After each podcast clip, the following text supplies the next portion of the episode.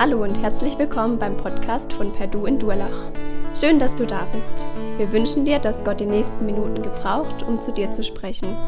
Viel Freude dabei.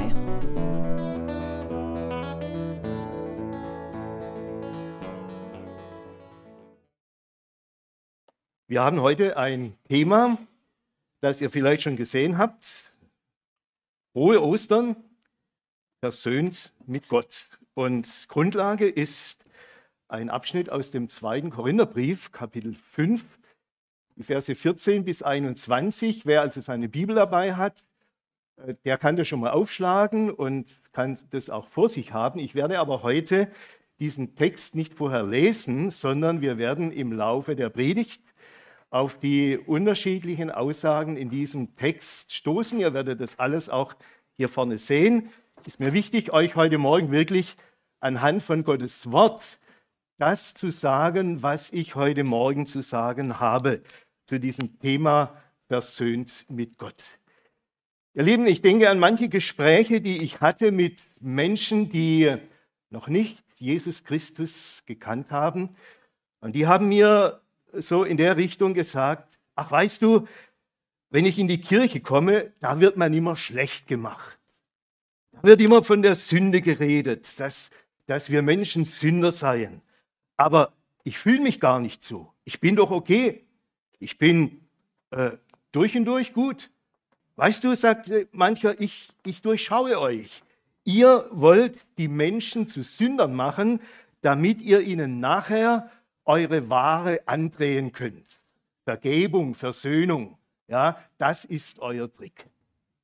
Ich weiß nicht, ob ihr das auch schon gehört habt, aber mir ist das mehrfach begegnet und deshalb wollen wir heute Morgen uns mal überlegen, wie ist das denn mit dieser Versöhnung, von der die Bibel ja immer wieder spricht. Und ich möchte zunächst 2 Verse aus diesem Abschnitt lesen, die für mich so die Mitte sind. Und ich lese heute Morgen mal ganz bewusst nach Luther, weil ich glaube, dass diese Aussagen dort sehr prägnant sind, wie Luther sie formuliert hat. Vers 18 und 19.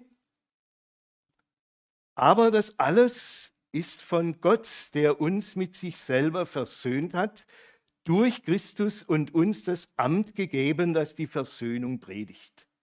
Denn Gott war in Christus und versöhnte die Welt mit sich selber und rechnete ihnen ihre Sünden nicht zu und hat unter uns aufgerichtet das Wort von der Versöhnung. Versöhnung. Was ist das eigentlich? Nun, die griechische Sprache kennt für dieses Wort Versöhnung oder hat für dieses Wort Versöhnung 3 Begriffe. Und von diesen 3 Begriffen kommen 2 in der Bibel vor. Und diese beiden Begriffe, die sind eigentlich sehr anschaulich. Ich möchte es mal mit 2 Bildern zeigen. Der eine Begriff, der bedeutet so viel wie Umtausch. Den Umtausch kennt ihr alle. Ja, Weihnachten, man kriegt Geschenke und das oder jenes kann man nicht brauchen. Was macht man? Man geht wieder ins Geschäft und tauscht sie um.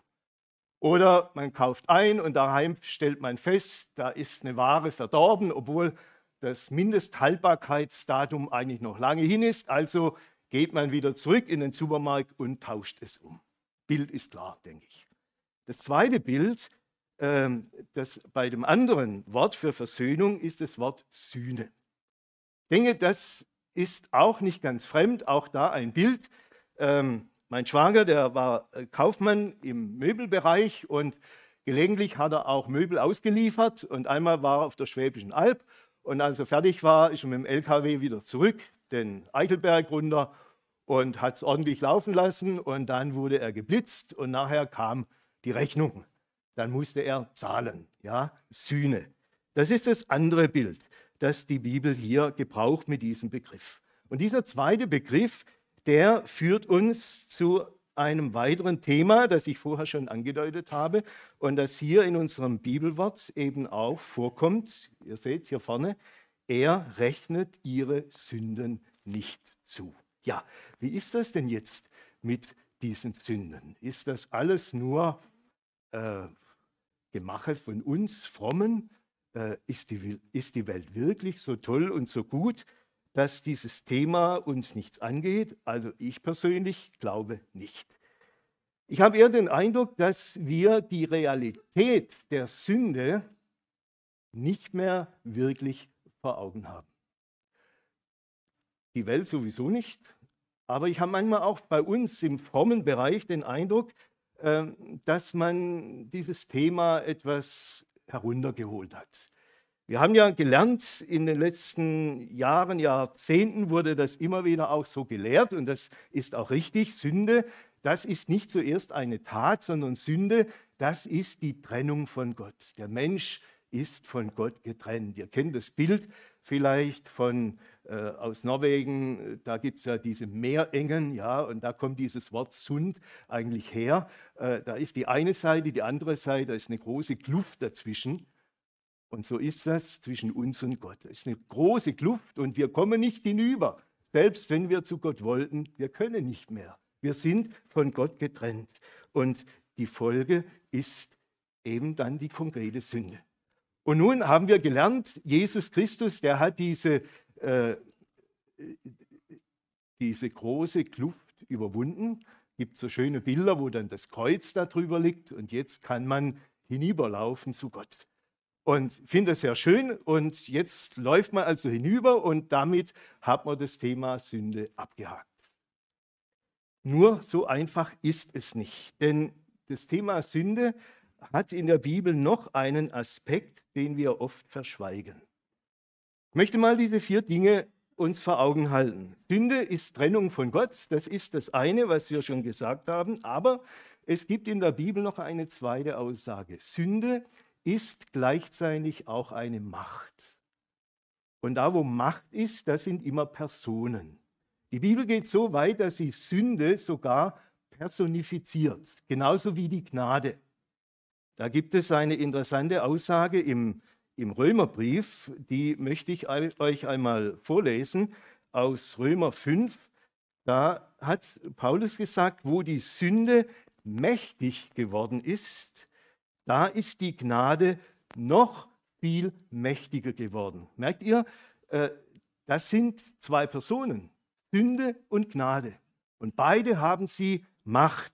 Aber Paulus sagt, die Macht der Gnade ist noch viel, viel größer. Und dann fährt er fort, wie die Sünde geherrscht hat zum Tode, so auch die Gnade herrscht durch die Gerechtigkeit. Also wenn jemand herrscht, dann geht es hier um eine Person. Und Paulus sagt, die Sünde, die hat über euch geherrscht. Die Sünde hat Macht über euch ausgeübt. Und das ist das, was wir in unserer Welt überall sehen und was wir, wenn wir ehrlich sind, auch bei uns sehen können, bei uns auch schon erlebt haben, dass die Sünde eine Macht ist, die uns zwingt, Dinge zu tun, die wir eigentlich gar nicht tun wollen. Und dann kommt aus dem heraus eben dann die ganz konkrete Sünde. Und da nennt die Bibel ja auch einige beim Namen. Ich nenne mal einfach ein paar Beispiele. Geiz zum Beispiel oder Habgier, etwas ganz Grundlegendes. Oder Neid, Ehebruch und. Es gibt ganz viele Dinge, die auch in der Bibel angesprochen wird. Das sind dann diese konkreten Folgen. Und nun nimmt Gott diese Sünde bitter ernst, weil er um ihre Macht weiß, aber auch um ihre zerstörende Wirkung. Ich glaube, es ist wichtig, dass wir uns das mal vor Augen halten, dass Sünde eben nicht harmlos ist. Ich möchte das mal in einem Beispiel deutlich machen. In einem Betrieb, der Chef hat einen schlechten Tag, ist unterwegs im Betrieb und so kurz vor Feierabend kommt er noch durch eine Abteilung, da sitzt einer und der hat irgendwie eine Kleinigkeit verkehrt gemacht und dann nimmt er den Anlass und macht den mal so richtig zur Strecke. Für den Chef war das einfach eine kurze Sache. Er ist weitergegangen, hat nicht mehr dran gedacht. Dieser Arbeiter aber, der saß da, zum ersten Mal so vom Chef wirklich fertig gemacht worden. Und der sitzt da und zittert und so geht er dann auch nach Hause. Er setzt sich ins Auto, seine Gedanken sind völlig verwirrt durch das, was er da erlebt hat.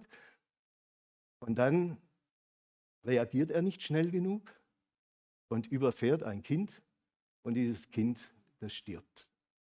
Das Kind ist das einzige Kind seiner Eltern. Und diese Eltern, die können das nicht mehr verarbeiten. Der Mann wird Alkoholiker, die Frau wird depressiv und bringt sich später um.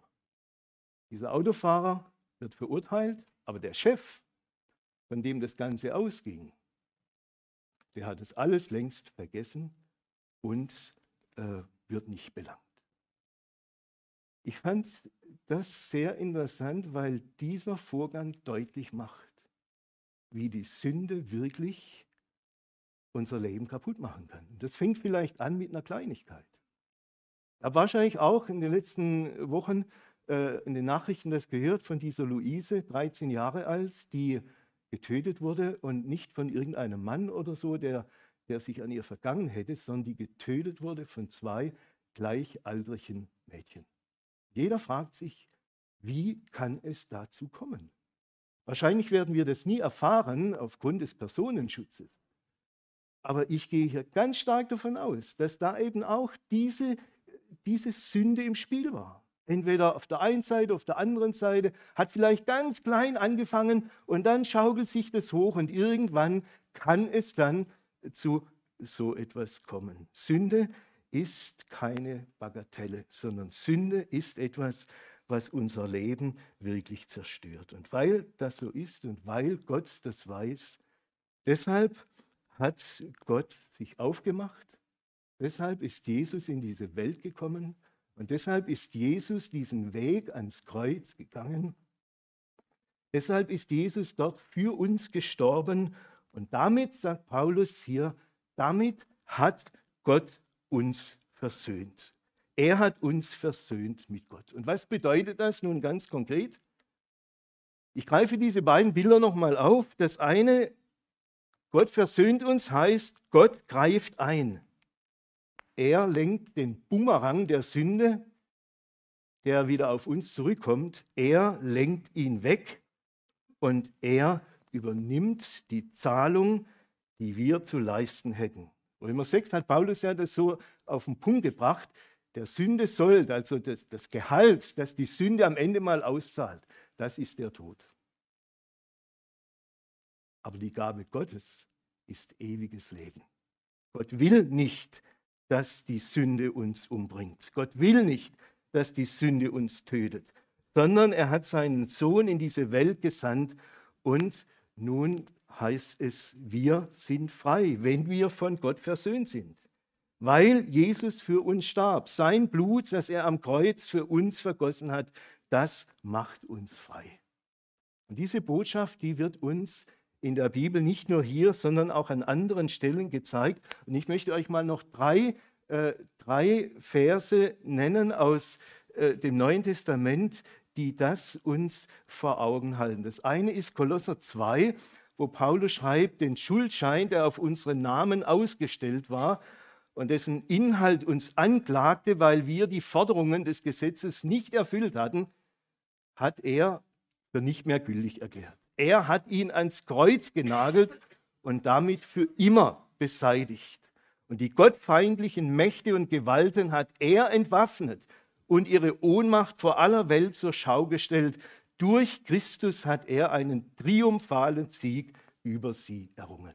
Merkt ihr, diese Macht der Sünde ist gebrochen, weil Jesus am Kreuz für uns starb. Die zweite Bibelstelle, die ich euch deutlich machen will, ist 1. Johannes 2. Dort heißt es, er, der nie etwas Unrechtes getan hat, ist durch seinen Tod zum Sühneopfer, Luther übersetzt Versöhnung, für unsere Sünden geworden. Und nicht nur für unsere Sünden, sondern für die der ganzen Welt. Genau so sagt es Paulus, Gott hat die Welt versöhnt. Und die dritte Bibelstelle an dieser Stelle noch, Römer 5, Vers 10. Dort heißt es, wir sind ja mit Gott durch den Tod seines Sohnes versöhnt worden, als wir noch seine Feinde waren. Dann kann es doch gar nicht anders sein, als dass wir durch Christus jetzt auch Rettung finden werden, jetzt, wo wir versöhnt sind und wo Christus auferstanden ist und lebt.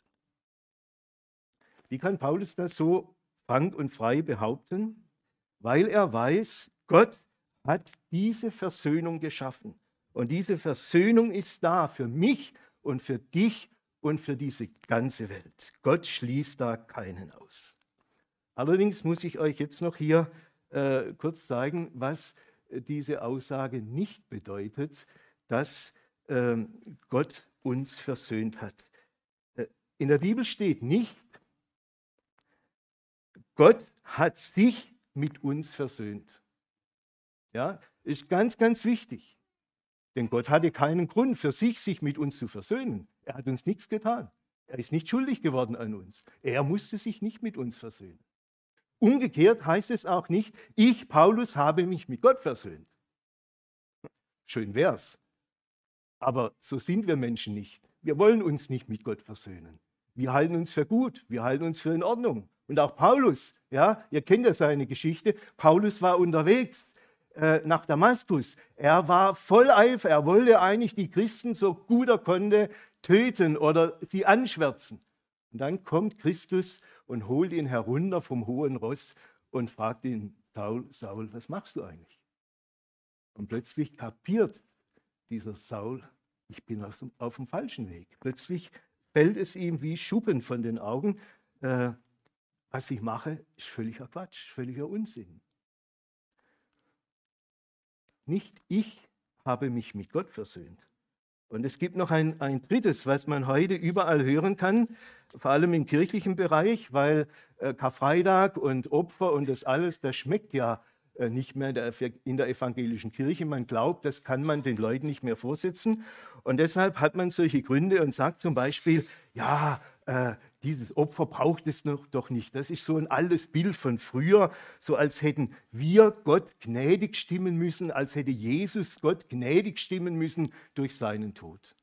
Entschuldigung, sowas steht in der Bibel überhaupt gar nicht drin. Steht nirgends drin, dass man hätte Gott gnädig stimmen müssen, sondern ich lese in meiner Bibel vom Alten Testament bis ins Neue überall, Gott ist gnädig und barmherzig. Darum geht es doch gar nicht. Sondern es geht genau darum, dass Gott unser Elend, unsere Verlorenheit gesehen hat und dass er diese Welt mit sich versöhnt hat. Und da unterstreicht Paulus eben zwei Aussagen ganz besonders. Er sagt, Gott rechnete ihnen ihre Sünden nicht zu. Darf ich dich fragen, bist du gut im Rechnen? Manche vielleicht ja, die können sagen wie ich habe mal den Leistungskurs gehabt und so. Und andere sagen, oh, Mathe, geh mir weg damit. Aber keine Angst. Diese Art von Rechnen, die Paulus hier anspricht, die könnt ihr alle. Und die könnt ihr super gut. Wisst ihr, das merkt man immer in der Seelsorge, wenn zwei kommen, die miteinander im Clinch sind, ja, dann wird angefangen zu rechnen. Und dann weiß der eine, was der andere alles verkehrt gemacht hat und was er alles richtig macht. Und umgekehrt ganz genauso. Wir sind Meister im Rechnen, wenn es darum geht, unsere guten und schlechten Taten gegeneinander aufzuwiegen. Und Paulus sagt, Gott macht da nicht mit, Gott steigt da aus. Gott rechnet eure Sünden nicht mehr zu. Wer Versöhnung erfahren hat mit Gott, für den ist das Thema Rechnen erledigt. Das braucht es nicht mehr. Gott rechnet nicht mehr, sondern Gott gibt mir seine Versöhnung. Und damit ist alles gut. Damit weiß ich, ich habe Frieden mit Gott. Jesaja 53, da heißt es, die Strafe liegt auf ihm, auf das wir Frieden hätten. Das ist es, was Gott will, nicht rechnen, sondern er will versöhnen. Und er hat diese Versöhnung geschaffen. Und noch ein anderes Bild spricht Paulus hier an, das auch aus dem Alten Testament kommt. Er sagt hier, er hat unter uns aufgerichtet das Wort von der Versöhnung. Er hat unter uns aufgerichtet das Wort von der Versöhnung. Dahinter steht eine Geschichte aus dem Alten Testament. Israel ist unterwegs in der Wüste und sie murren gegen Gott und Gott hat die Nase voll und er schickt Schlangen da unter das Volk. Die Schlangen beißen die Israeliten und wer gebissen ist, der stirbt. Jetzt kommen sie zu Mose und schreien, hilf uns, Gott soll diese Schlangen wegmachen. Und Mose redet mit Gott. Und was sagt Gott? Er nimmt die Schlange nicht weg. Aber er sagt zu Mose, richte da mittendrin so eine Stange auf und hängt da eine eherne Schlange dran. Und jeder, der auf diese Schlange schaut, der lebt. Das hat Gott im Volk gesagt und so war's.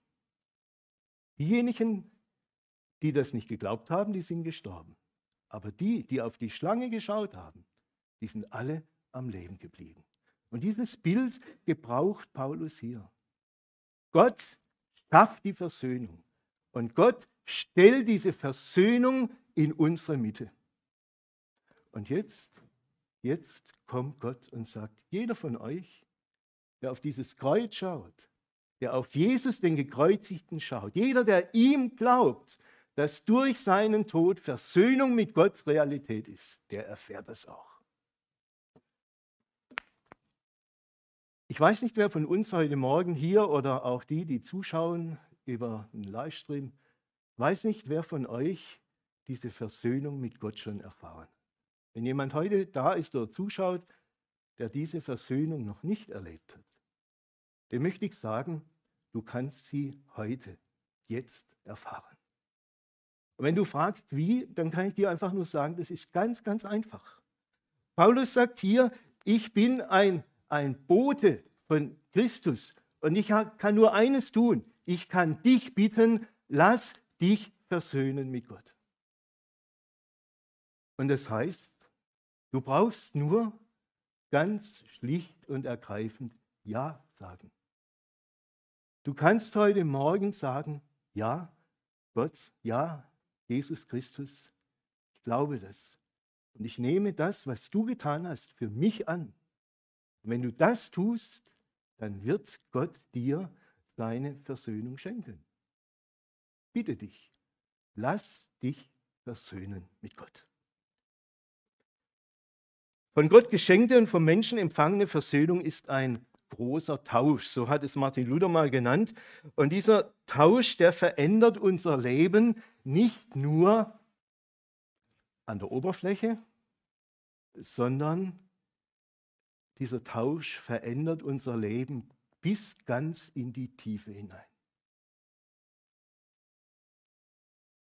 Wisst ihr, ich bin mit 14 Jahren zum Glauben gekommen.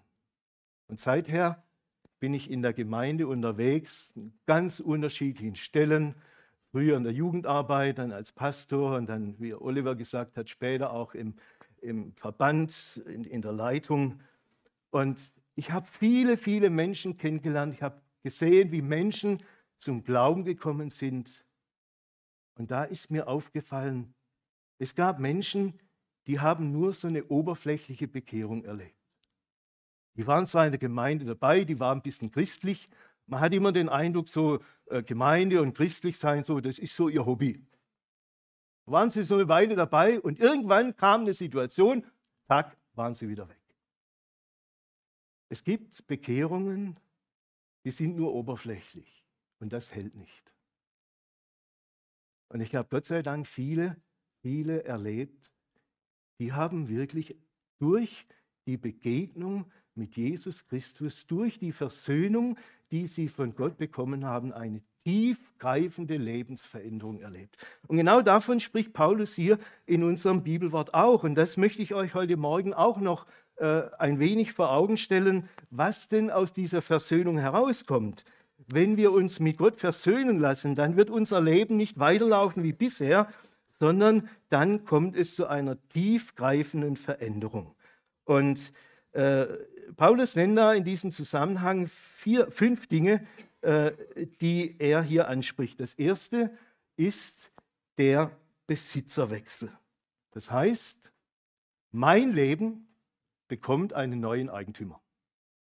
Früher gehörte mein Leben mir. Das könnt ihr ja hier in der Welt überall hören, ne? Diese Schlagworte, mein Leben gehört mir, mein Bauch gehört mir und, immer alles gehört mir. Hat Paulus auch mal gedacht. Ja, ich und das, was ich tue, ja, mein Leben gehört mir und Gott muss ja mit mir zufrieden sein. Ich bin ja so ein klasse, frommer Kerl.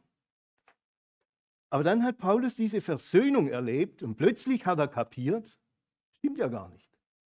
Mein Leben gehört nicht mir, sondern mein Leben gehört einem anderen. Und in diesem Zusammenhang im Korintherbrief, da muss sich ja Paulus immer wieder auch rechtfertigen, den Korinthern gegenüber, denn da gab es einige Leute, die haben ihm ständig Vorwürfe gemacht. Er war ihnen nicht beredt genug und seine Erkenntnis war nicht zu hoch und er hat immer nur von Christus als dem Gekreuzigten geredet. Das haben sie doch schon so oft gehört, das wollen sie nicht mehr hören. Und Paulus musste sich rechtfertigen. Und dann hat er ihnen das in diesem Zusammenhang ja erklärt. Ich sage, Leute, in meinem Leben hat sich etwas verändert. Und ich weiß, Christus ist darum für alle gestorben, damit die, die da leben, hinfort nicht mehr für sich selber leben, sondern für den, der für sie gestorben und auferweckt wurde. Karfreitag heißt, es kommt zu einem Besitzerwechsel. Mein Leben gehört nicht mehr mir, sondern es gehört Jesus. Und ich bin so froh, dass es Jesus gehört, weil ich weiß, nur Jesus kann aus meinem Leben etwas Gutes machen. Und Paulus sagt, ich bin diesem Jesus verantwortlich und ich mache das gerne. Ich lebe ganz bewusst mit diesem Jesus. Und Paulus sagt, ganz offen gesagt, ich bin ein Getriebener. Aber ich bin nicht getrieben von meinem Ehrgeiz, von meiner Geltungssucht, von meinem Wunsch nach Reichtum und Besitz, auch nicht getrieben vom Wunsch nach Rache oder von Rauschmitteln oder irgend sowas, sondern er sagt, das, was mich treibt, das ist die Liebe des Christus. Diese Liebe erfüllt mein Herz. Und weil diese Liebe mein Herz erfüllt, da kann ich nicht anders, als immer wieder von Christus, dem Gekreuzigten, zu reden. Besitzerwechsel. Das Zweite, was Paulus hier anspricht, das ist der Perspektivenwechsel. Die Versöhnung hat Paulus auch eine ganz neue Sicht, einen ganz neuen Maßstab im Umgang mit anderen Menschen gegeben. Er sagt, eigentlich können wir Menschen, menschlich gesehen, Luther übersetzt, nur wahrnehmen nach dem Fleisch. Man kann es auch ein bisschen anders sagen, wir beurteilen uns nach menschlichen Maßstäben. Das kennt ihr ja alle selber, wenn ihr anderen Menschen begegnet, dann habt ihr so euer Raster und entweder die Leute sind euch sympathisch und ihr habt sie gern oder sie fallen durch und dann möglichst auf Distanz. Ja, wir kennen das ja alle.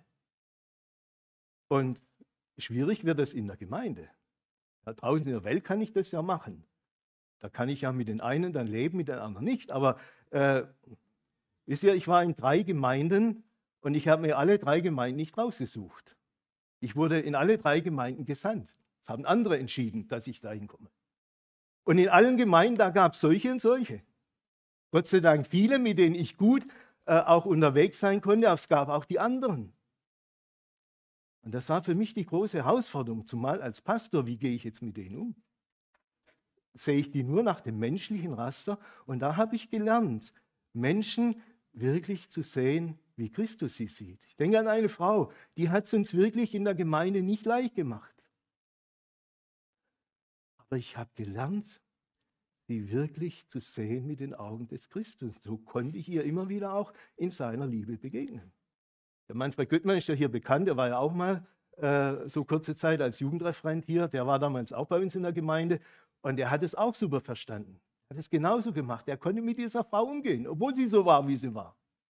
Aber es hing genau damit zusammen, dass er eben diesen Perspektivenwechsel erlebt hat. Oder ich erlebe das heute. Manche wissen ja, ich bin so ein bisschen in der Diakonie tätig.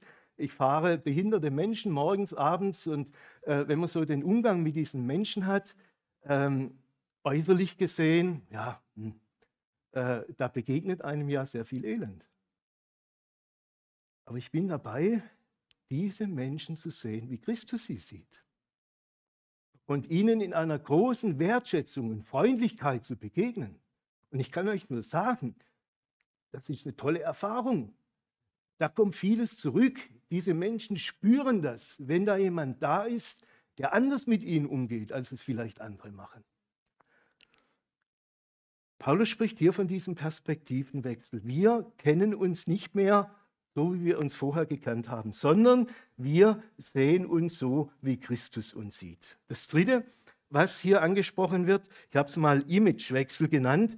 Das Wort Image kommt ja vom Wort Bild und die Bibel sagt uns, Gott hat uns nach seinem Bild erschaffen, aber leider ist von dem, was Gott am Anfang erschaffen hat, nicht mehr viel übrig geblieben. Ja? Der Mensch ist entstellt durch die Sünde. Er ist nicht mehr das, was er vorher war. Und deshalb nützen auch alle Veränderungen nichts. Wie viele Ideologien haben es schon versucht, den Menschen zu verändern? Und zeigt mir nur eine, die es geschafft hat. Ich kenne keine. Ja? Wir Menschen können uns nicht verändern. Dass der Humanismus ist oder was auch immer, wir schaffen das nicht. Aber hier, wo Gott uns versöhnt mit ihm, da wo diese Versöhnung Wirklichkeit wird in unserem Leben, da sagt Paulus hier im Vers 17, darum ist jemand in Christus, ist er mit Gott versöhnt, dann ist er zugleich auch eine neue Schöpfung. Luther übersetzt Kreatur, da steht das Wort Schöpfung, das heißt, Gott ist noch einmal schöpferisch tätig geworden. Und jeder, der diese Versöhnung mit Gott erlebt hat, der ist gleichzeitig auch eine neue Schöpfung. Und Paulus sagt, das Alte ist vergangen und etwas Neues ist geworden. Früher, die alte Luther hatte übersetzt, alles ist neu geworden. Das stimmt natürlich nicht, das steht auch nicht da, sondern im griechischen Text heißt es, Neues ist geworden. Und dieses Neue, das ist immer noch im Werden, auch bei mir. Ja? Und das Alte ist zwar vergangen, also all das, was ich in der Vergangenheit Mist gebaut hat, aber manchmal baue ich auch heute noch Mist. Und trotzdem gilt die Versöhnung. Ich darf dann zu Gott kommen und er macht wieder alles gut. Wisst ihr, Gott stellt uns mit diesem Neuen, was er schafft, in eine Beziehung hinein zu ihm. Und hier heißt es dann auch in Vers 21, Gott hat den, der von keiner Sünde, für uns zur Sünde gemacht, damit wir in ihm die Gerechtigkeit würden, die vor Gott gilt. Das heißt, Gott hat diesen Tausch vorgenommen.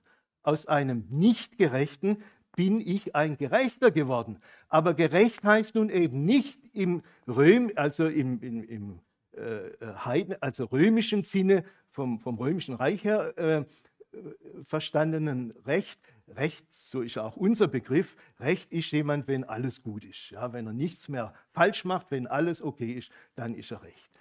Das biblische Verständnis von Recht ist ganz anders. Im Judentum ist der Begriff Gerechtigkeit ein Beziehungsbegriff. Und gerecht ist einer dann, wenn er in dieser Beziehung zu Gott steht. 1. Mose 15. Ja? Abraham glaubte Gott und Gott rechnete es ihm zur Gerechtigkeit. Ich könnte euch jetzt heute Morgen hier die Fehler, die der Abraham alle gemacht hat, könnte ich euch alle aufzählen. Ja, kein Problem. Da bräuchte man aber noch einige Zeit. Aber das spielt keine Rolle, sondern Gott sieht den Abraham von seinem Glauben her. Und Abraham ist ein Gerechter, weil er in dieser Beziehung zu Gott steht. Und genauso ist es auch bei uns. Die Frage ist nicht, ob wir keine Fehler mehr machen oder nicht. Fehler werden wir immer noch machen. Schuldig werden wir immer noch aneinander. Aber die Frage ist doch die, ob wir zu Christus gehören, ob wir durch ihn neu gemacht sind und ob wir auch seine Gnade leben. Das heißt, dass wir auch bereit sind, Schuld zu bekennen und immer wieder mit seiner Hilfe neu anzufangen. Paulus konnte, weil er diese Versöhnung erlebt hat, auch ganz offen von dem sprechen, was in seinem Leben früher alles Mist war. Er konnte sagen, ich bin ein Gotteslästerer, ich bin ein Mörder, ich bin einer, der die Gemeinde verfolgt hat. Er konnte das alles sagen. Aber, sagt er, mir ist Barmherzigkeit widerfahren. Das heißt, Gott hat das alles versöhnt. Das alles hat keine Macht mehr über mich, weil ich in dieser Versöhnung Gottes leben darf. Ich komme zum vierten. Versöhnte Menschen, die haben einen Aufgabenwechsel. Das heißt, jeder mit Gott Versöhnte bekommt eine Aufgabe mit in sein Leben hinein. Zu allem anderen, was wir sonst noch haben. Und diese Aufgabe heißt, wir haben einen Dienst der Versöhnung. Vers 18, ja, Gott hat uns das Amt gegeben, das die Versöhnung predigt, so sagt es Luther. Ich sage das mal anders. Gott hat uns einen Dienst gegeben, der diese Versöhnung lebt und bezeugt. Kann ich das am besten mal einer eigenen Erfahrung deutlich machen? Ich habe am 1. Dezember bei der Lebenshilfe angefangen und ich habe mir da bewusst auch, war mir wichtig, ich gehe dahin als ein mit Gott Versöhnter. Und dann fing es gut an. 1. Dezember, 6:30 Uhr soll ich da sein, mit einem Kollegen mitfahren. Ich war da, aber sonst war keiner da. Ich habe gewartet, kam keiner. Einiger Zeit habe ich den Kollegen angerufen, dann kam Rückruf. Oh, sagt er, da hat sich was geändert. Sie fahren nicht mit mir, Sie fahren mit jemand anders. Menschlich gesehen, sage ich euch ganz ehrlich, ich habe mich geärgert. So wie ihr es wahrscheinlich auch gemacht hättet. Aber in dieser Situation war mir klar, ich benehme mich jetzt nicht dort so, wie ich es gerne täte, als natürlicher Mensch, sondern ich bin dort als mit Gott Versöhnter. Und dann haben wir das angesprochen mit der Frau auf dem Büro und später auch mit dem Kollegen, der mich versetzt hat. Die Sache wurde angesprochen und geklärt. Und ich habe das sehr bewusst gesagt, ich habe das vergeben. Und am nächsten Tag hat sich der Kollege nochmal entschuldigt. Ich habe gesagt, du, ist okay. Das ist vergeben, das ist erledigt. Und ich habe heute mit diesem Kollegen ein tolles Verhältnis, wenn wir uns sehen. Wir kommen immer ins Gespräch und wir haben auch schon über den Glauben gesprochen. Denn ich möchte dort nicht nur Versöhnung leben durch das, wie ich mich verhalte. Ich sage auch, woher ich das habe. Ich sage auch, wer mich so gemacht hat. Ich sage auch, dass ich zu Jesus Christus gehöre. Und das ist unser Auftrag. Das ist der Dienst, den jeder von uns hat. Nicht jeder von euch muss hier vorne predigen. Nicht jeder von euch muss einen Hauskreis leiten. Aber in eurem Alltag, dort wo ihr seid, da habt ihr genau diesen Dienst. Damit komme ich zum Letzten. Paulus spricht hier auch noch von einem Zielgruppenwechsel. Und er sagt, wir haben einen Auftrag an dieser Welt. Damit wir das nicht falsch verstehen. Wir haben als Christen zum einen unseren Platz in der Gemeinde Jesu. Und das ist mir sehr wichtig. Das habe ich immer ganz, ganz hilfreich auch erlebt. Die Gemeinde ist meine geistliche Heimat.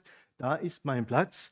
Und da erlebe ich das, was ich geistlich brauche. Da bekomme ich Nahrung, Gemeinschaft mit anderen, Ermutigung, auch Zurechtweisung. Das alles kriege ich in der Gemeinde. Aber daneben habe ich auch meinen Platz in der Gemeinde, in dieser Welt. Und wir haben es vorher gesungen, ja, mitten in dieser Welt, aber nicht von dieser Welt. Und das ist der große Unterschied. Wir Christen ziehen uns nicht zurück.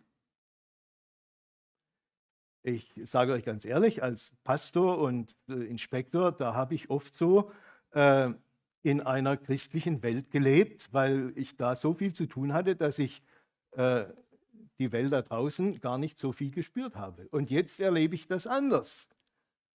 Und bin dabei sehr glücklich auch, dass ich in dieser Welt leben darf, dass ich auch mit Menschen Kontakt habe, die Jesus nicht kennen und dass ich dort ganz genau diesen Auftrag wahrnehmen kann.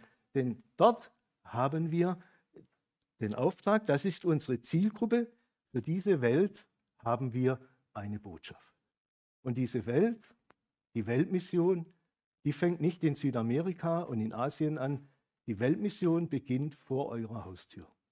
Sie beginnt in eurer Nachbarschaft, sie beginnt in eurem Betrieb, im Kindergarten, in der Schule, da wo ihr morgen und übermorgen nicht, aber nächste Woche wieder ab Dienstag seid, ja, da ist eure Weltmission. Und wenn ihr dort als mit Gott Versöhnte lebt, dann werden auch andere Menschen etwas von dieser Versöhnung erfahren. Das wünsche ich mir für mich und für euch. Gott segne euch. Ich bete noch mit uns. Danke, lieber Vater im Himmel, dass du diese Welt versöhnt hast, dass du uns mit dir versöhnt hast. Und danke, dass diese Versöhnung erfahrbar ist, auch heute. Und ich bitte dich für jeden von uns, der sie noch nicht erfahren hat, dass du ihm heute begegnest und dass er heute diese Versöhnung erfahren darf. Und ich bitte dich für uns alle, hilf uns, die wir schon mit dir versöhnt sind, dass wir auch diesen Auftrag annehmen und dass wir als von dir neu geschaffene Menschen in dieser Welt und Zeit leben. Hilf uns, dass diese Welt auch durch uns etwas davon mitbekommt, was du Großes für uns getan hast. Danke, dass du uns dabei helfen willst. Amen.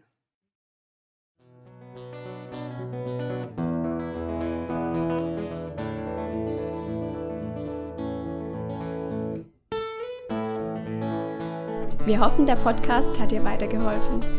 Falls du noch Fragen hast, besuche gerne unsere Homepage unter www.per-du.church. Hier findest du alle wichtigen Infos zur Gemeinde und zum Glauben. Tschüss und bis zum nächsten Mal.